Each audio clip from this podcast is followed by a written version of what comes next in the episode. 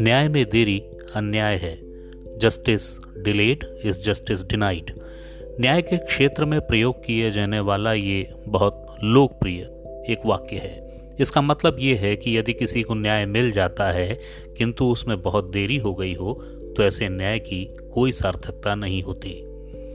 कल सर्फिंग करते हुए एएनआई के ट्वीट पर नज़र गई, जो किसी अभया केस का ज़िक्र करते हुए बता रहा था कि 28 साल बाद हत्या के मामले में दो लोग दोषी ठहराए गए हैं। ये केरल के कोट्टायम मिशन द्वारा संचालित एक हॉस्टल का मामला था, जहाँ 19 वर्षीय सिस्टर अभया की मौत हुई थी, जिसमें एक फादर और एक सिस्टर दोषी ठहराए गए थे। बेहद संक्षिप्त ये ट्वीट मुझे उत्सुक कर गया कि आखिर ऐसा कौन सा मामला है जिसके लिए न्याय में देरी का वक्त 28 बरस का समय ले गया। रात के ढाई तीन बजे तक बहुतेरी मेहनत लगी और कुल जो मामला सामने आया, उसने चकित या शायद स्तब्ध किया।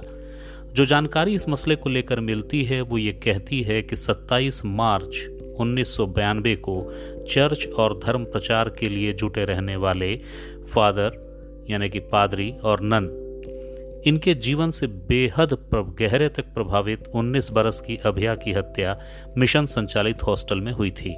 अभया का शव कुएँ में मिला था। इस मामले में शुरुआती जाँच केरल पुलिस ने की, जिसने अभया की मौत को आत्महत्या बताया।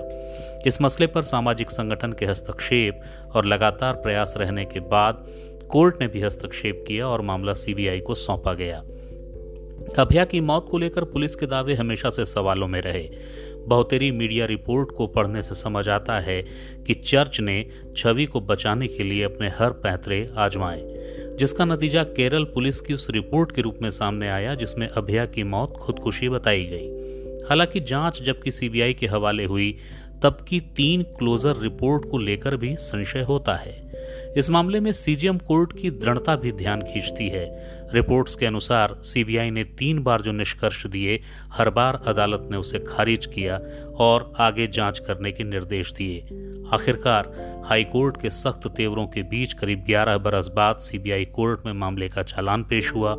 इन 11 बरस के अंतराल में सीबीआई की दो बार टीम बदली। सीबीआई के एक जाँच अधिकारी ने इस्तीफा दिया और इसके भी पहले केरल पुलिस के एक अधिकारी का शव मिला, जो इस मामले की जाँच से जुड़ा हुआ था। इस पुलिस अधिकारी के शव के मामले को खुदकुशी बताया गया। सीबीआई की शुरुआती रिपोर्ट्स में आत्महत्या, फिर हत्या, फिर सबूत का अभाव, ये सब दलीलें दी गई पर कोर्ट उसे खारिज करते गई। और आखिरकार सीबीआई को साक्ष्य मिला, जिसके आधार पर अभिया की हत्या के आरोप में सिस्टर सेफी और फादर कोट्टूर को गिरफ़्तार किया गया। सीबीआई ने कोर्ट में पेश चालान में जानकारी दी कि नन बनने मिशन पहुँची अभया, जिस हॉस्टल में पढ़ाई कर रही थी 27 मार्च उन्नीस की सुबह चार बजे पानी पीने रसोई की तरफ़ गई और वहाँ उसने सिस्टर सेफी और फादर कोट्टूर को अंतरंग अवस्था में देख लिया। हड़बड़ाए अभियुक्तों ने अभिया का गला घूटा, उसके सर पर कुल्हाड़ी से वार किया और जबकि वह बेहोश हो गई, उसे कुएँ में फेंक दिया। यानी कि अभया जब कुएँ में फेंकी गई तो शायद वो जीवित थी, मरी नहीं थी। सीबीआई की फाइनल रिपोर्ट में इस बात का भी खुलासा हुआ कि जिस अंतरंग संबंध को अभया ने देखा था, उसे गलत साबित करने के लिए हाइमन रिस्टोरेशन की प्रक्रिया भी अपनाई गई थी। ये वो तरीका है जिसमें महिला के जननांग को दोबारा कौमार्य झिल्ली धारण कराई जाती है। ये प्रक्रिया चर्च के ही अस्पताल में कराई गई। मीडिया रिपोर्ट को पढ़ें तो यह उल्लेख भी मिलता है कि जिस भवन में यह घटना हुई, उसे भी पुनर्निर्मित कर दिया गया। मामले में सुनवाई के बाद अदालत ने दोष सिद्ध दोनों आरोपियों को आजीवन कारावास की सजा दी है। जबकि यह सजा दी गई, पादरी फादर थॉमस को टूर की उम्र उनहत्तर बरस और सिस्टर सेफी की उम्र पचपन साल है। अभया यदि आज ज़िंदा होती तो उसकी उम्र सैतालीस बरस की होती। अभया के भाई बीजू थॉमस की प्रतिक्रिया बीबीसी ने जारी की है। थॉमस ने बीबीसी से कहा, जब मुझे कोर्ट के फैसले के बारे में पता चला तो मुझे समझ नहीं आया मैं खुश हूँ या नहीं। एक तरह से मिली जुली भावनाएँ थी। मैंने उम्मीद नहीं की थी कि कोर्ट इस मामले में आज फैसला देगा। मेरे माता पिता इस फैसले से बहुत खुश होंगे।